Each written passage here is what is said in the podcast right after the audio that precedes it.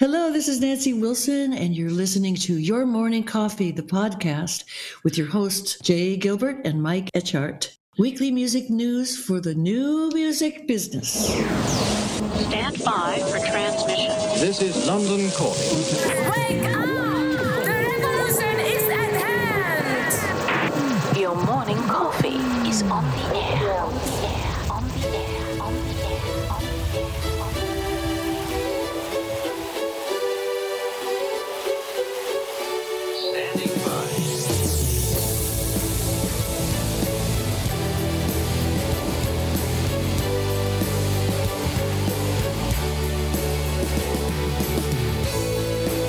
Morning coffee, the weekly music news for the new music business. It's the highly curated, agitated, advocated, moderated, and liberated digital music information that you need to know.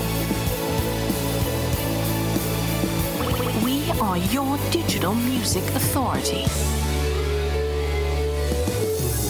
Now, from our studios in Hollywood, California, here's your hosts, Jay Gilbert and Mike Etchart.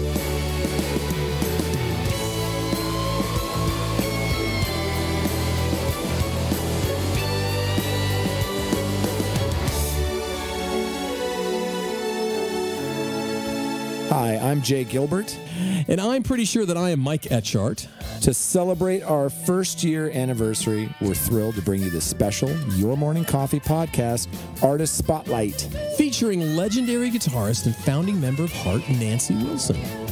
Yeah, we recently sat down for coffee talk with Nancy to hear all about her very first solo album, You and Me. And of course, we will talk about her incredible body of work with Heart. So sit back, turn us up. It's the Your Morning Coffee podcast, Artist Spotlight with Nancy Wilson. And we are on the air.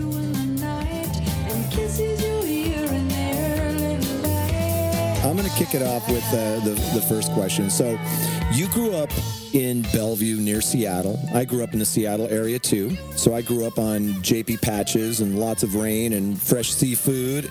And I grew up on Heart, you know. So, I bought those first five studio albums at Cellophane Square and Second Time Around and Peaches and Tower in the U District. Where did you shop for records and what did you grow up on? Well, we we shopped at Peaches, and we got those, uh, you know, wooden Crates? carts, crates. Yeah. That you know was kind of like your rental apartment sort of furniture all the time, and uh, yeah, we we were just we were going down to the music store, Bandstand East, there in Lake Hills, not far from the roller rink, where we would go see bands come through, um, and you know we we were just little uh, little white chicks from you know the suburbs basically trying to make bands you know like protest learn protest songs like do bob dylan songs. And you know we had no idea you know the context in which that probably appeared to be a little uh, congruous incongruous. But um, you know we just we were just all about the top 40 and learning everything and trying to learn how to write new songs of our own. And most of them were bad at the beginning and then uh, so you know we just we grew up we could walk down to the roller rink and we'd go roller skating a lot. And um, we could hear the bands play from our bedroom windows you know just a few blocks away. So it was it was really co- a cool time for music on the radio um, coming through town um, Anne actually went she was older and she got to go see the doors one time and Oh, wow. we got to see Ray Charles one time, and you know, uh, in the city, in the big city of Seattle, and so yeah, they were just such. It was we were steeped in all this rich, beautiful musical treasury that we were lucky enough to be part of. I'm going to follow up with the next question because, uh, it, which is not my original question, but it, it's sort of along that same lines, which is so interesting. Um, Jay and I are both fathers of daughters, and I, I've read elsewhere that you actually saw the Beatles as a young kid, right? We saw them in yeah at at the uh, Seattle Coliseum in 1966. You know, uh, with the World's Fair and stuff there, um, and there was a few other acts that opened first, and I think it was maybe Paul Revere and a couple of you know maybe the Wailers or something. I can't really remember exactly, but I probably could Google it.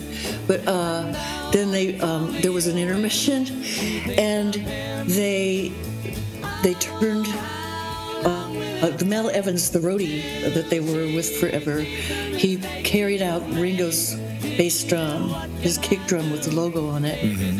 That said the Beatles, obviously, and the place just came completely unglued, like just a, a million flashbulbs all at once. It was daytime, just for the just for the just for the drum, you know, the first setup, and uh, we were there as a foursome. Me, Anne, and two other girls that we'd made a band with, called the Viewpoints. We were called the Viewpoints at the time because we were so radical in the suburbs, and um, and we had our mom had made us matching uniforms to match the Beatles uniforms that they were wearing you know, we, we had two two sets of uniforms: the the, the navy blue double-breasted one, as well as the khaki uh, mandarin collar one.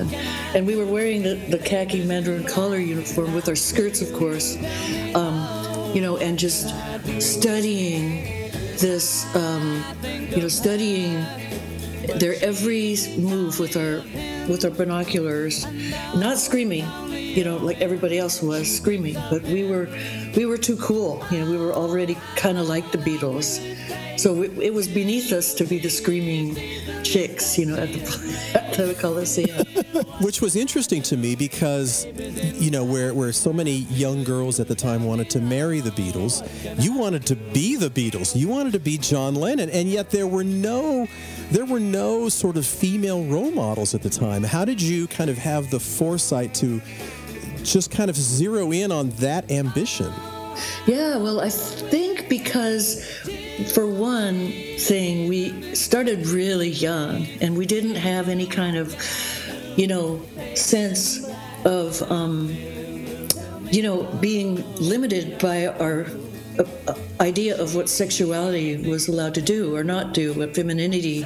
If, if you could be kind of like a tomboy, you could be kind of like the Beatles or be the Beatles in your own mind and um, not be, you know, bound and gagged by what was the expected thing for girls to do. So, yeah, we just we just plowed ahead. We just barged right through, and um, you know, just we were military Marine Corps brats as well. So I think there's a whole kind of confidence that comes with, you know, um, being really sure-footed, and you know, the confidence that comes with uh, have, feeling powerful and part of, of a military kind of aristocracy, like like the Marine Corps.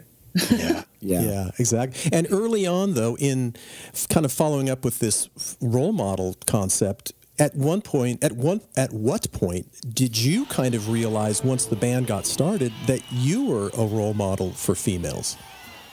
Yeah, you know, um, it took me probably till more recently to kind of figure that out because it it was a recurring motif that a lot of girls would tell us, "Wow, I would never would have picked up a guitar, you know, if you guys hadn't done this first." And um, so great, you know, you know, don't be shy. Just go ahead and achieve what you want. You know, like don't don't take no for an answer. But I think when the 80s kind of rolled around and the MTV part of it all, it uh, I think it sort of back, it kind of um, you know brought everything back a few steps. It kind of de-evolved where women were probably about to get going. You know the territory they were probably about to occupy, because the 80s was so, you know, in its own beautiful way. It was so all about imaging and. Um, you know, and you, you had to have huge hair and you had to have big makeup and big costumery and, you know, glamorousness. And it wasn't for a while there, it wasn't really about music anymore. You know, it was about how you looked, if you were overweight, you know, or and a lot a lot of people would. We had a big success, of course, in the '80s, which was great. Yeah. But I mean, people would after later on in the 80s they would go do you really play the guitar? You're just posing with it. I'm like oh, oh god. I started when i was nine okay? You know? So the, all that kind of stuff was really an interesting sideline to the 80s itself and then now now we're back where women are really stepping out again like phoebe bridgers and mm-hmm. all these cool lucy Doc- and really some great women coming forward right now Yeah. Well, we're going to dig into your solo album, You and Me. But before we do, I wanted to ask a heart related question because, you know, I, again, I hate to sound like Chris Farley, but the the intro to Crazy on You, um, I grew up watching you and the band play, and that was one of the highlights of the evening, and it would light the room up every time. And it didn't matter if it was, you know, a medium sized room or Autzen Stadium, you know, in Oregon or whatever. So tell us what it's like to play. I mean, Nancy, tell us what is it like to play Crazy on You? You step out, it's you, it's your acoustic guitar under the spotlight. And first of all, I would imagine you blow a lot of people away because they're they're watching you play your instrument. And then second of all, the crowd just they just go nuts when you play that. Yeah, because they know "Crazy on You" is coming next. You know, Yes. this is the intro, but uh, and the kick, of course. You know, but um, but it's it feels really powerful. It feels really. I feel good as a player because I can step up and kind of take my place as a proficient player. That's you know in the forefront of a song that's huge, about to you know break wide open type of song. And there's a lot of fa- it's interesting on like on Instagram because I don't really do Twitter or Facebook, but um, on Instagram there's so many fans that learn that. They they they post it themselves playing that over and over all, all different which ways. And you know there's once in a while somebody gets it really really close and i have to put a like on that you know because it's really not an easy thing to play and there was some some guy had a cool program where he uh, was showing the best you know intro intros to songs of all time and i got to be number 14 on that list and um, I think that was Rick Beato's website, or Rick Beato's show. Yeah, that's Yes. right. It's same, but it was really a cool show, really a great show. And he plays every single one of those, except for mine, See Silver Wheels. and he just said, I, I can't exactly attempt to play this myself, so I'll just show some footage of the girl who made it up, you know, play. That's awesome. Speaking, uh, and uh, before we again get to the specific album stuff, I do want to. Speaking of of that of that rush on the stage and you guys live, um, I was mentioning to Jay before we started. I saw you all in October second, nineteen seventy six, at uh, UC Santa Barbara. Um, and it was you were opening. It must have been. I think it was your first national tour. I assume, or it was, it was early days. It was right after Magic Man came out. You were opening for Jefferson Starship, and for this for this one concert though, I think it was only one time. After the tickets had been put up for sale and everything, they added Lynyrd Skynyrd to the middle, and you guys. But so we were there to see you, and you came out and you guys killed it. I mean, it was you were fantastic, and we didn't know there were two women in the band because we, of course, heard the song and we knew that your sister there was a woman singing, but we didn't know you were in the band. We were 16, so so we were, you know, we, we were not the, the the attractiveness was not lost on us. However, you guys were fantastic, and uh, it was the first time that I had ever seen an opening act shame the other acts. Um, L- Lynyrd Skynyrd was so bo- you guys came out slamming. The energy level was high, the enthusiasm was high. Lynyrd Skynyrd was dull, and then Jefferson Starship was duller. And uh, I had never seen that happen before. But you know, early on, where did you had this confidence and enthusiasm? It was infectious. Did you know that, or were you just going for it? Well, we were whippersnappers to be sure. You know, we were just we're loud and proud, and knowing that we were very different from most bands because we had powerful women in the, in the front, um, and we were the leaders of the band too. You know, and we were the the face and the sound of the band was the two of us together. So, um, if we felt really like pretty cocky, you know, pretty burly about it all. because we could do it and we did it well and people were really going nuts for us. And so we were like, okay, It showed. yeah, we'll totally we'll- showed. I'll take the blue ribbon right now, you know. Well, Wonderful. let's talk about you and me, and we'd like to go. if it's okay with you, we'd like to go through track by track. But it's it's hard to believe that this is your first solo album. I um, know. That's that's crazy to me. So, how did this happen? Well, everybody always said, when are you going to do a solo album? And, you know, it's been such a time where there's always a tour.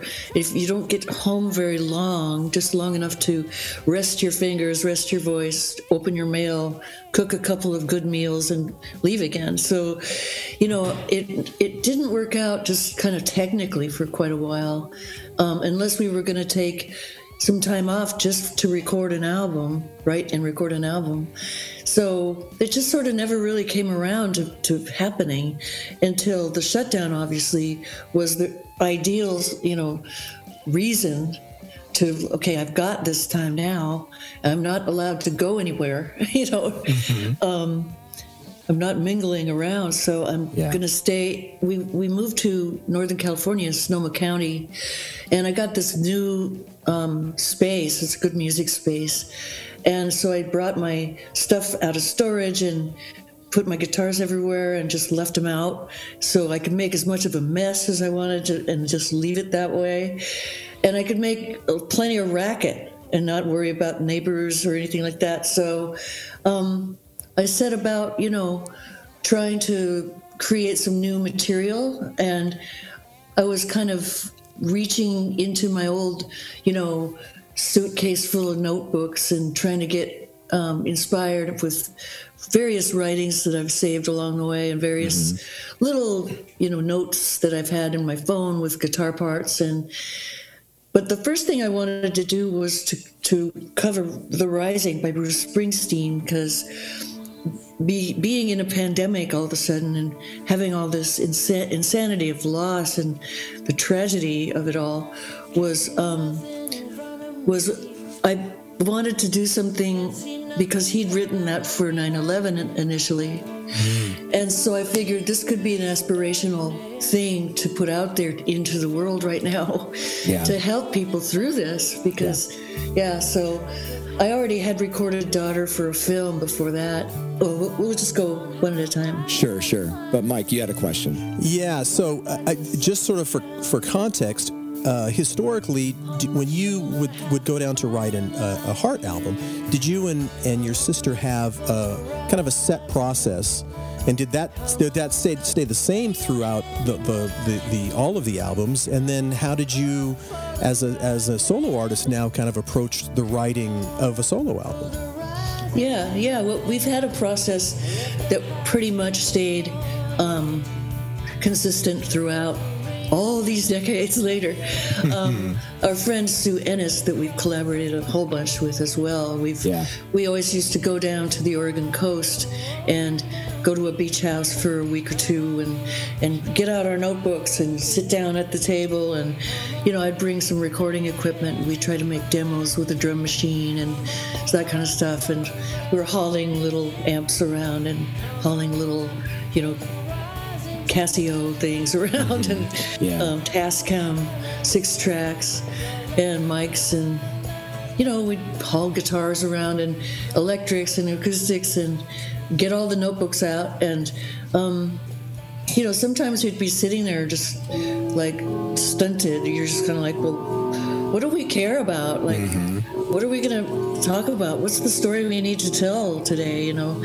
And we did that for a, for one of the big songs, heart songs called "Mistral Wind," Hmm. we were sitting in Berkeley. We're we're sorry about the sorry That's about all right. the clock. It's kind of nice.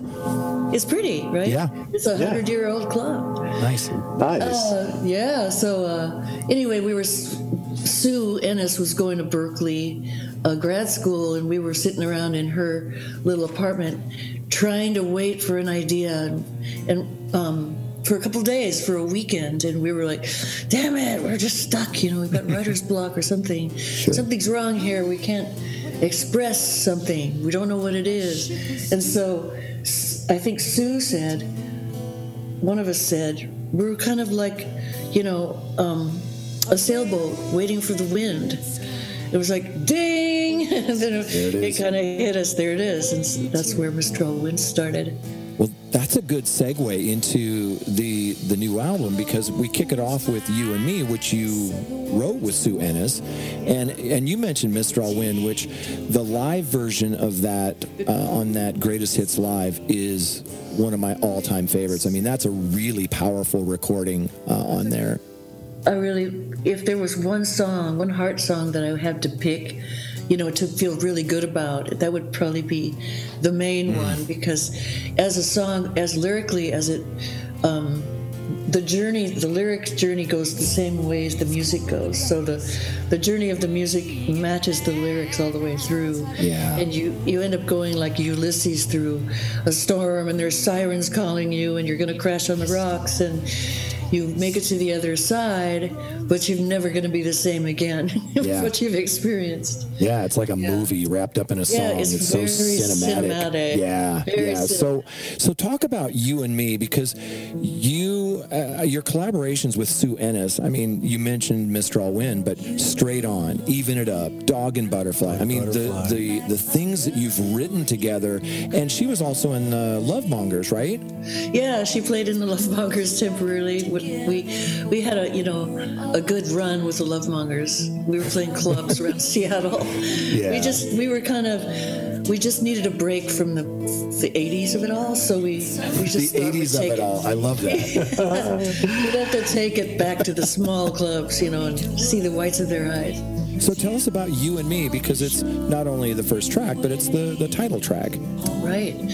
Well, you know, me and Sue, we've worked, collaborated on a whole bunch of different things, including scripts and songs and um, diff- different ways of telling stories. And she, both of us, you know, grew up together, and both of our moms, you know, are no longer around. And when her mom passed away, she had she had written this one song called "Follow Me" for her mom. Um, a beautiful little melodic thing, you know, with a demo. And I, she said, "Remember this?" And I said, "Oh wow, I've always loved that."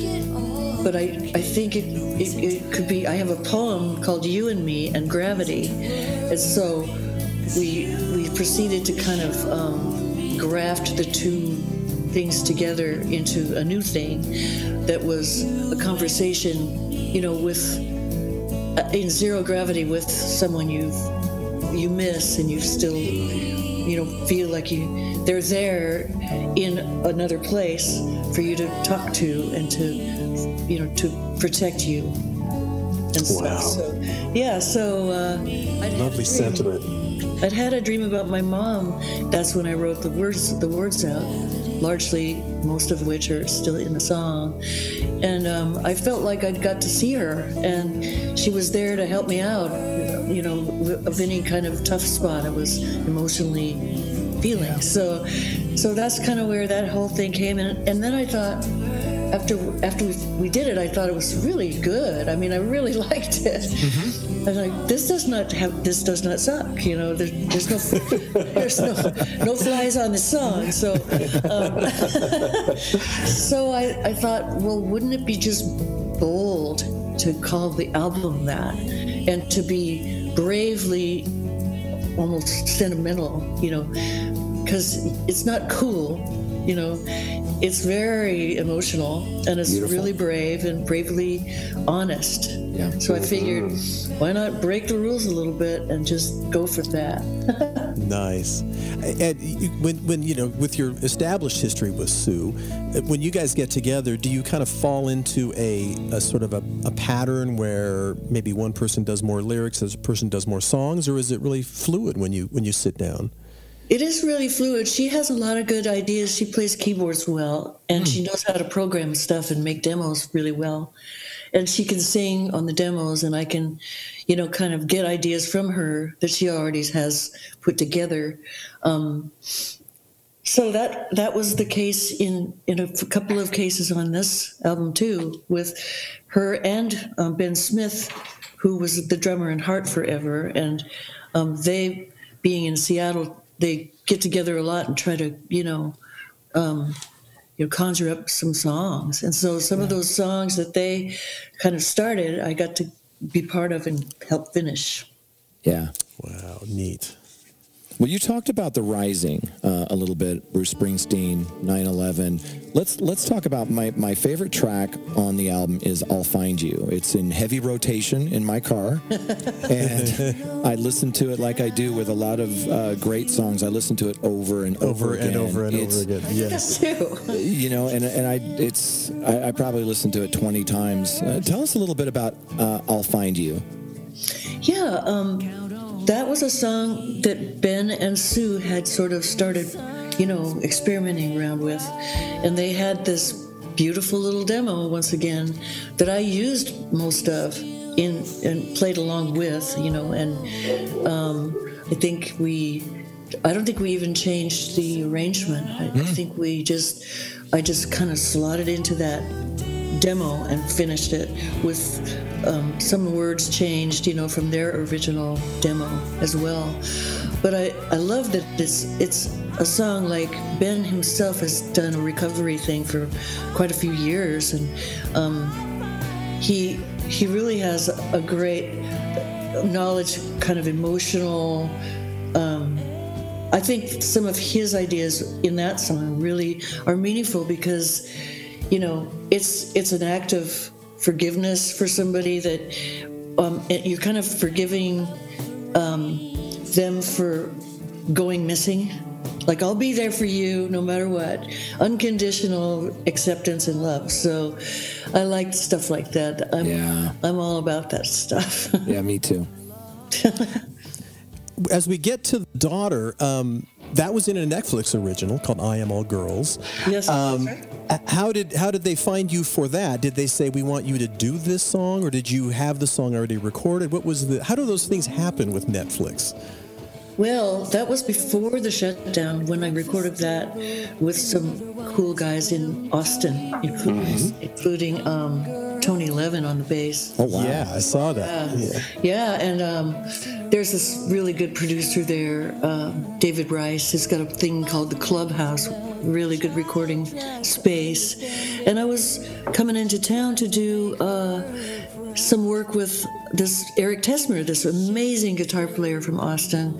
We were gonna we recorded a couple songs for his EP, which we still need to finish someday. But um, we, uh, I said, well, there's this movie, there's this film that wants me to record uh, this song because daughter be- a pure Pearl Jam song because in the lyrics it is the, um, the lyrics at one point say she holds the hand that holds her down. And the, film is about human trafficking so of young women you know so Yeah. it's a true story it's really a brutal true story but it's really also quite aspirational and the film itself is really fine. So um so i already had that in my back pocket so i said well hey i own the masters i'm going to put it on my solo album Nice. Nice. Yeah, it's and it's one of my favorite Pearl Jam songs without a doubt. Um, It's a great and song. it's and as ironically as it's the rising of one of my favorite Springsteen tracks, and it's as I kind of saw the track list, I'm like, wow, good t- good taste in, in covers. A, I thought I was the only one with good taste in music, and now I that's find right. out there's somebody Apparently, else. there's somebody else. Weird. another person Exactly. What other person? So it's the three of us. I think we can kind of agree on that. Uh, Yeah, yeah, Well, that's a that's a good segue into uh, party at the Angel Ball Ballroom Yes. because this is such an interesting collaboration. You know, Duff McKagan, of course, Taylor Hawkins, and you were on Taylor's Get the Money album in 2019. So you you knew each other and had collaborated. But how did this collaboration happen? Well, when I went to his house before I left LA um, and sang on his record, along with some other guests that sang on his record, like Chrissie Hynde did too, and Oh wow! good record too. I gotta say, uh, he's so fun. He's really fun to work with. He's kind of on the spectrum, you know. So he's just like, um, you know, like always in motion and thinking five things and ahead of himself at all times. And so, uh, so we had really fun working together, and I liked how it turned out really a lot. And so when I decided up in Northern California to actually start doing something for a solo album, I texted him and I just said, "Hey, you owe me one, dude. You know, Wanna- is there, have anything like cool just laying around? Some, you know, old ideas laying around?"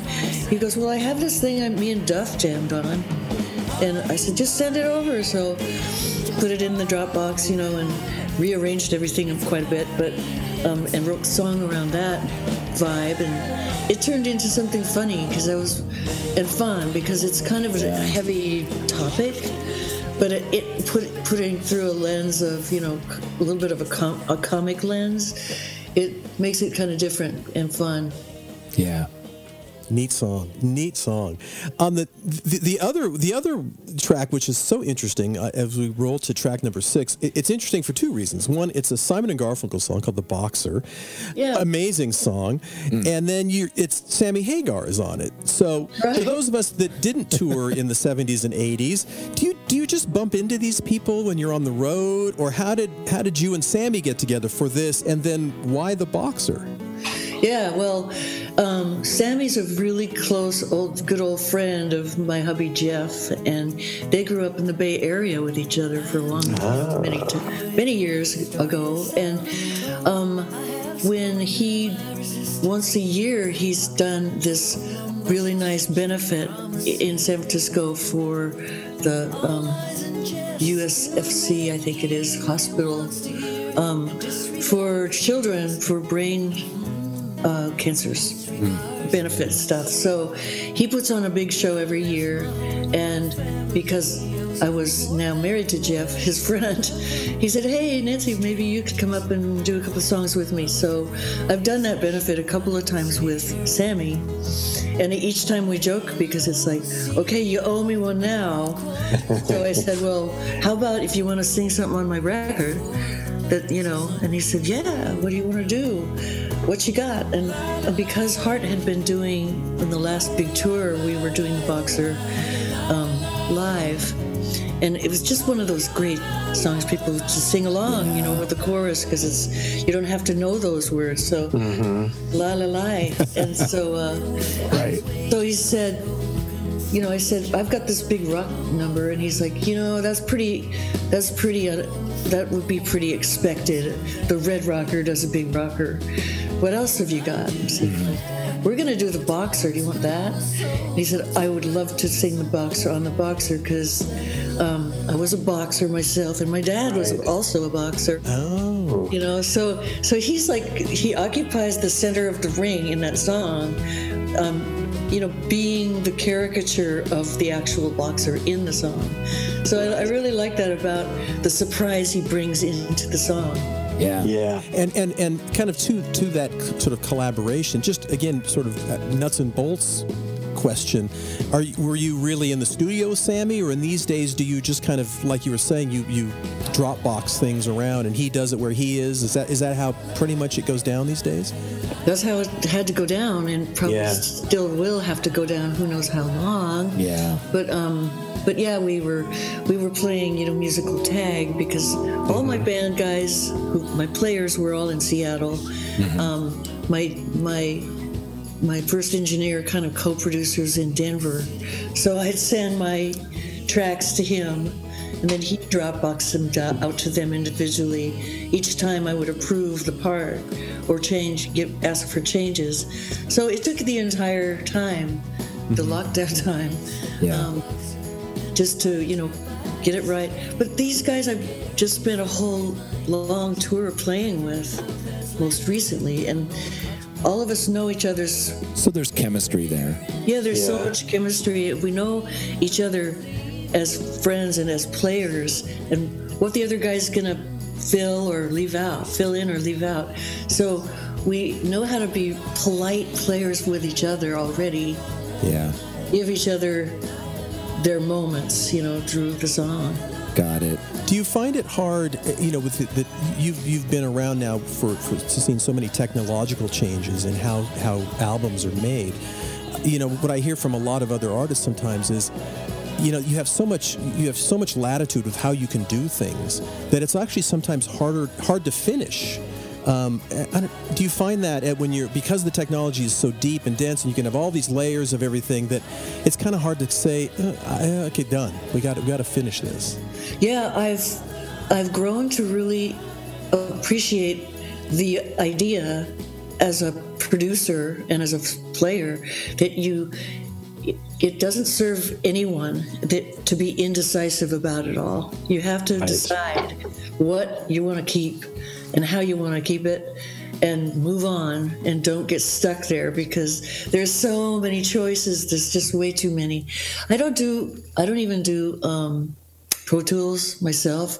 I just bought a simple interface six track thing called the Spire system that a friend of mine helped me put record onto.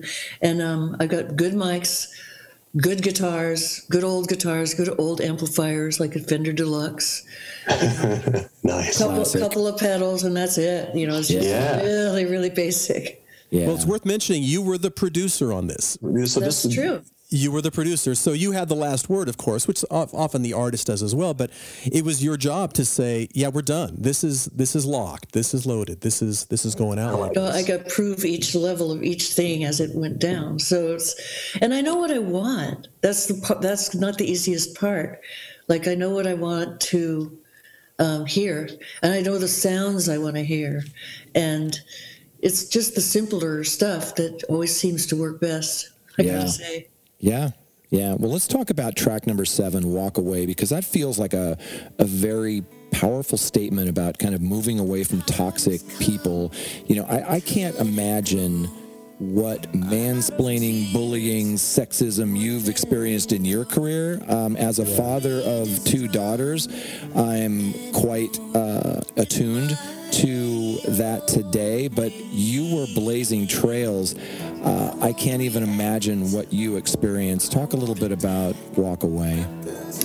Well, yeah, um, yeah. There's everyone's been through this before. Like they've been in a situation where they they fall for somebody that's bad for them. You know, they they somebody toxic that um, doesn't you know doesn't feed your uh, the angels of your better nature. You know, and they they're, they they blockade you and they, they or they don't return you know, that's unrequited or whatever the problem the toxic person, you know, creates for you, um, it's never a good thing. So at some point, everyone in that kind of a relationship has had to tell themselves, like, I need to get myself out of this. I have to make this call myself and not keep letting myself be poisoned even further with this this behavior this person you know is doing so um so yeah it's a marriage or it's it's a sibling or it's you know somebody that doesn't return the love. Uh, on to number eight, uh, a song called "The In Between." Uh, Jay and I are big fans of power pop and harmony vocals, Yeah. big time, big time, big time. And uh, how did this go down? And, and we both noticed the hand. There's a which sounds to be a, a real Hammond B3 organ there. Is it? And who's playing it? yeah that is a real b3 hammond um at my my guy Dan Walker, who was on the Heart in the Heart tour. Really amazing player. Oh my and gosh, so good. He's got the real stuff, you know. He's at, his, at his home studio. He's got a B3, and he's got, you know, the Moog synth, the Moog synthesizer, and the real class The real stuff. Yeah. And and uh, so yeah, he's really great, and I really uh, love the song myself because initially there was a little poem my son Curtis. Um, Curtis Crowe wrote this poem for class, the creative writing class, and it was the in between. And it, a lot of the words, most of the words, are from that poem that he wrote. And I figured that's such a cool play on words. It's Yeah. meaningful, and it's meaningful in the you know the climate of today's political climate, or at least at the time that we were recording, because the political climate was insanely strange, and um, and so I figured you know another way, kind of like the in the Angel Ballroom, it's very kind of a heavy topic dealt with in a very lighthearted sort of you know throwaway kind of thing. Well, as my my uh, radio friend Elliot would say, it has more hooks than a tackle box. I've never heard that one. it is a classic line. That's a good line. I'm going to use that. It's yours. Uh, just cr- credit Elliot Kendall when you, when that There you goes in go. it. Um, so track number nine, "Dreams." You know, that, for those that don't know, that's a Cranberry song, and this is featuring Liv Warfield. And for those that don't know, you know, Liv was part of Prince's New Power generation, and you collaborated with her on Roadcase Royale. Um, tell us a little bit about Dreams and Road Case Royale. Really amazing stuff. Yeah, well, with Roadcase Royale, you know, there was a time when Heart was kind of stalled out for a year or so there, two year or two, and um, so I, I was, you know, looking to create something new for myself and make a new rock band, you know. So I took Ben from Heart, who'd been previously in Heart, and you know a couple of those players that are on the album as well, and um, and we went out and we opened for Bob Seger. uh, arenas and stuff. Nice. Until until we were out there for it was really going well, and then until he hurt you know, his uh, neck, I believe it was, and he had to cancel the rest of his tour. So that was the end of our chance to open for him any longer. And we were so dejected because, you know, people were coming out from the, you know, they were they were buying their T-shirts and they were bringing their beers out as soon as we started to play. We started with "Even It Up," so it was familiar. Wow. And I was I was singing it, but you know, then we did a bunch of heart stuff too in the set, as well as some stuff that we had recorded on our own album, um, a couple of covers and stuff. But Liv is just a, a sister to me, and she, her voice is incredible. Amazing. And, you know, so we, I said, I've got to figure out something for Liv to sing on this album. We were just in the car, and Dreams came on, and we were like, oh my God.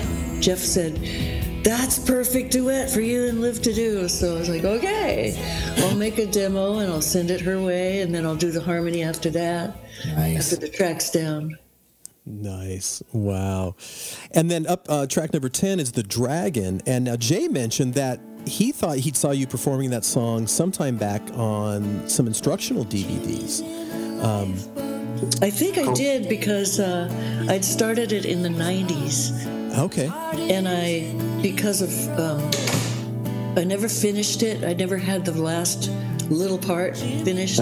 All these years later, um, and my guy at uh, Carry On Music um, said, "You got to do the Dragon on your album because." We did it in Roadcase Royale. We recorded it with Roadcase Royale on our album, First Things First. And he, he was the same guy at the record company for that. So he said, Can you do it again? You got to do it again. So we fit, you know, we, we made it, I think, even more cool version of it. It's even even scarier. And, um, but uh, that was by special request. Yeah. Was that Tom Tom Lipsky who asked you for that? Yeah, Tom Lipsky. Yeah, I know You Tom, know. and I do. I've, I've known him for many many years. Uh, great a- guy. Yeah, great Well, music and- guy. Um, sorry, Mike. And then No, it's okay. No, I just wanted good. just really quickly to tell you that the probably that song. Uh, I mean, you, you have really great vocals across this whole album. That that one's special to me. The way that you deliver that vocally, and that must be. I mean, you played with one of the best vocalists, not best female vocalists, but one of the best vocalists in in rock history, and to do that um, you know, that, that's just absolutely stunning for me. And then for have you step out on your own and you just killed it on the Dragon. Oh God! Well, thanks. I, you know, I uh, I always felt insecure being in the band with Ann because of her amazing talent. You know, Yeah. she's born to sing. You know, and I'm born to play. But, um, but one time she's told me something really useful as far as approaching singing because I was struggling with something in a studio one time, and she goes, "You don't don't try to be perfect." Just tell your story. Just tell the oh, story. yeah. And I was like, "Oh, Durr, you know, I I like that concept. I think I could get around my wrap my head around that." So when I kind of approached, you know, being the lead singer on this whole project, I was like, "I'm just gonna relax into it, tell the story, and Yeah. not try to be perfect."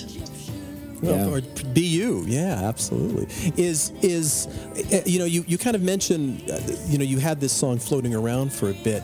Do you you know when you sit down to let's say you know talk about a new album, do you kind of pull out little snippets of things that that maybe maybe riffs, maybe little phrases? And, and where do they live? Do you keep them on like a, a notebook or like in a recorder on your computer? You know, where do all these little snippets live?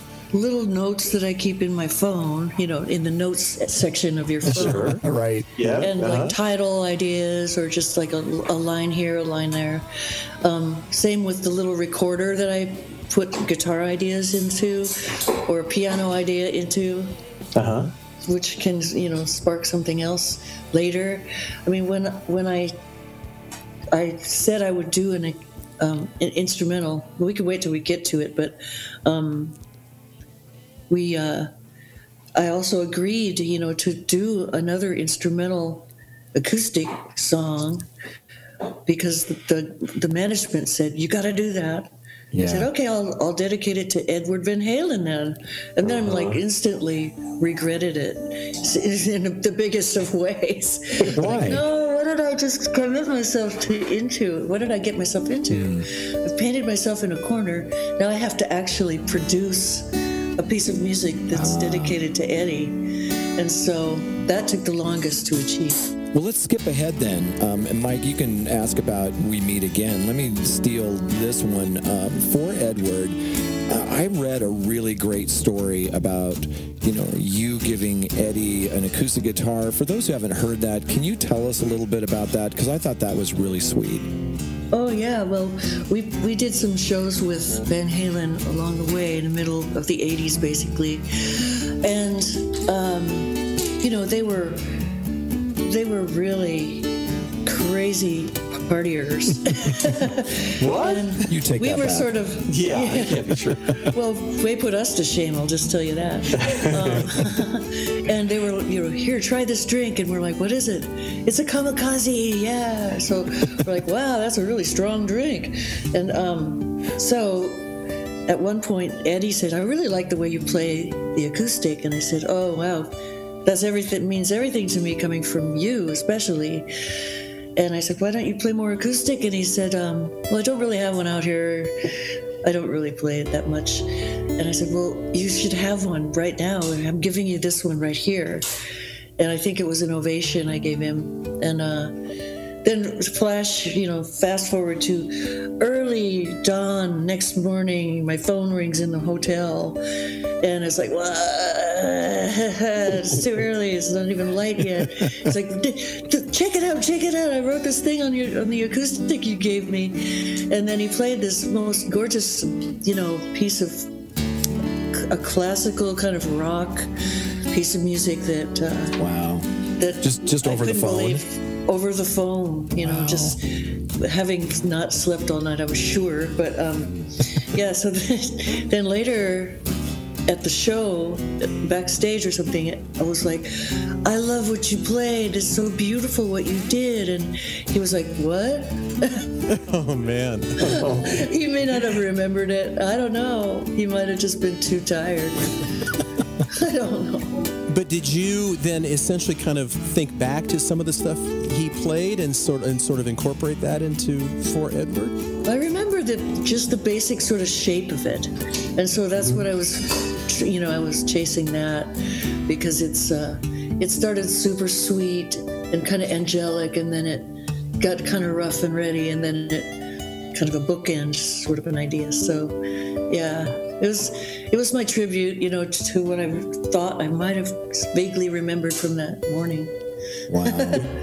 Which is hard to do. That's hard to, to even think back that far, let alone th- uh, have, have a song that was played over the phone when you were woken up out of a dead sleep. Yes, exactly. It can be done. Uh, we, we did skip over We Meet Again, and, you know, lovely finger picking, very cinematic. Can you give us a little bit of background? Was this something that was, was a, a, a new complete ride, or would this, had this been kind of uh, around for a while? Well, um, the basic guitar part was uh, shape, the shape of the Jerry Maguire basic guitar part that I that I used to as a jumping off point for that song, because um, I was listening to some of my score stuff, and I I was I was just playing it on the computer, and Jeff said, "Well, that's such a great guitar part. Why don't you finish the song?" And I'm like, "You mean I'm allowed to do that?" It just doesn't belong to the movie company or something. like, would I be in trouble? I don't know. So, um, he said, "No, you you can totally do that." And I said, "Well, then I will, and I will. I'll make a song out of it because I really always loved that part."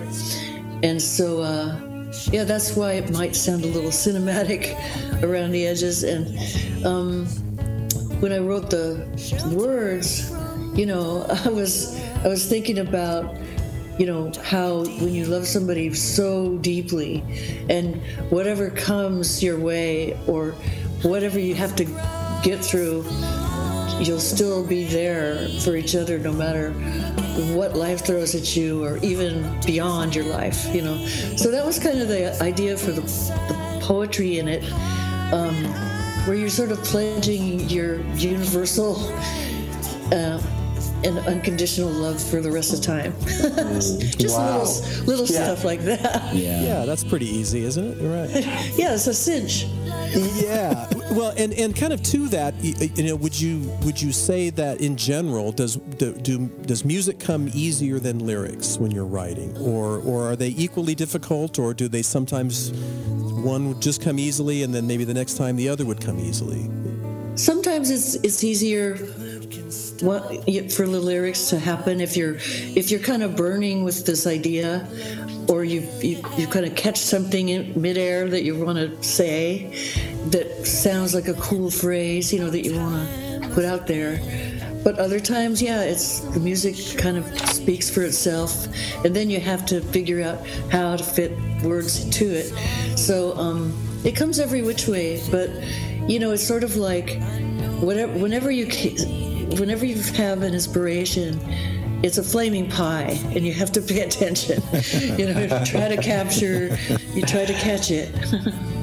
Yeah, which is hard. And do you do you ever like if- if write something and then suddenly remember how great it was, but can't remember the song? Does it come back to you, or is it just it's gone in the ether forever?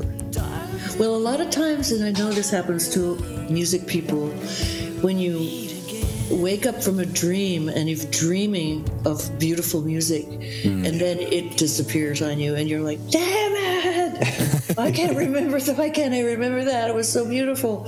Um, I mean, in Paul McCartney's thing, he talks about, you know, a lot of times that happens to him because he's a writer.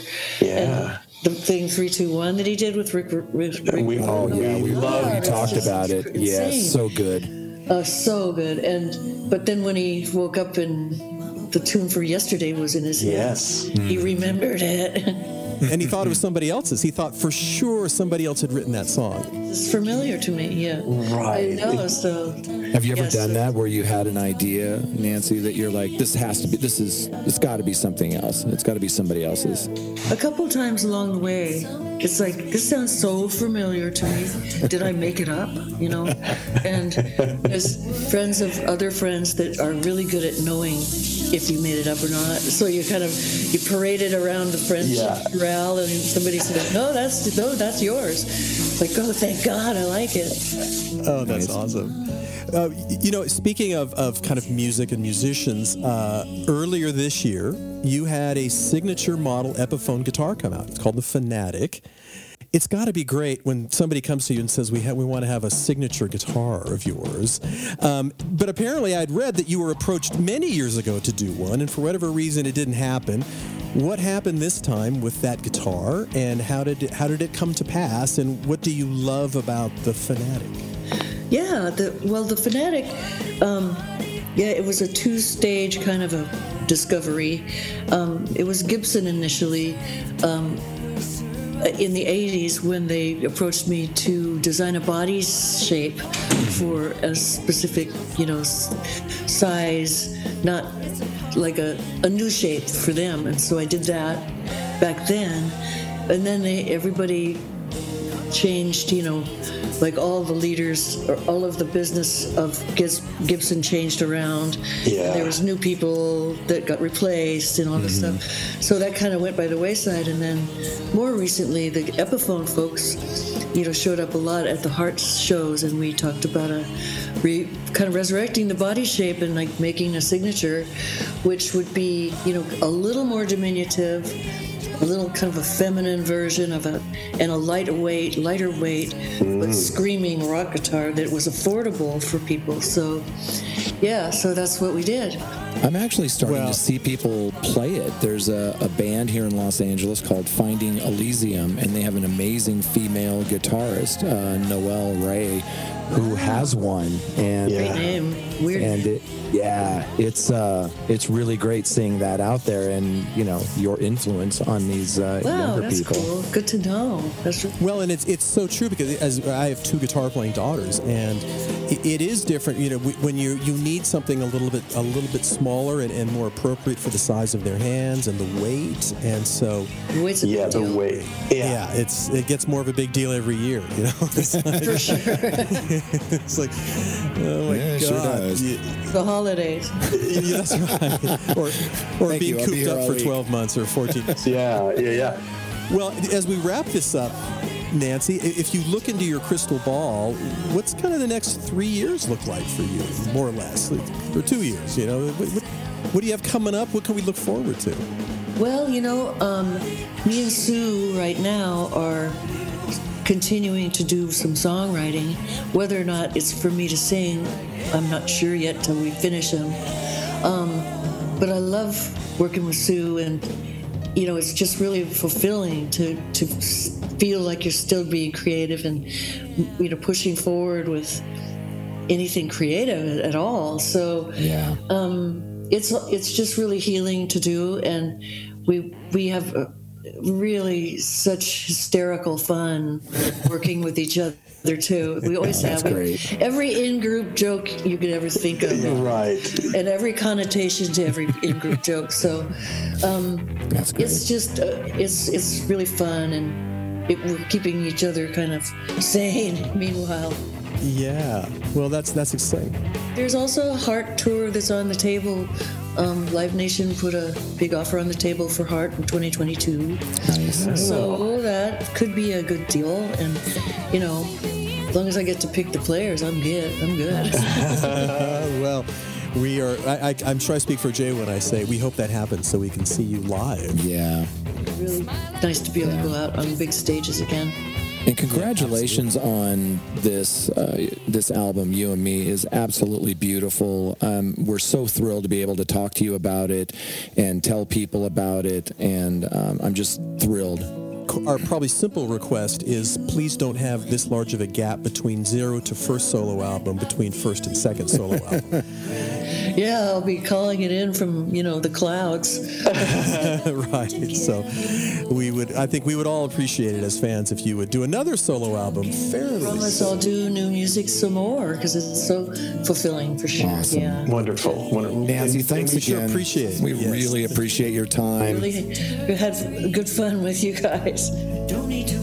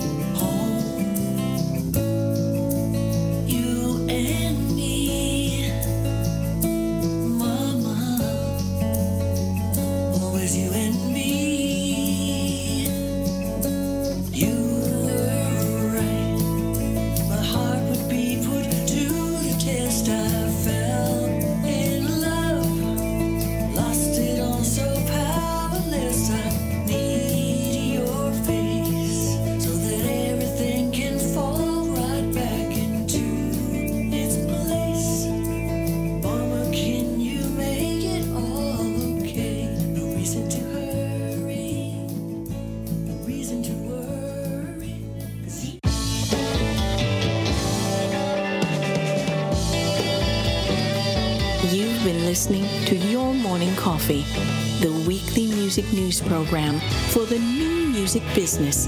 Join Jay Gilbert and Mike Etchart next time for the digital music news you need to know.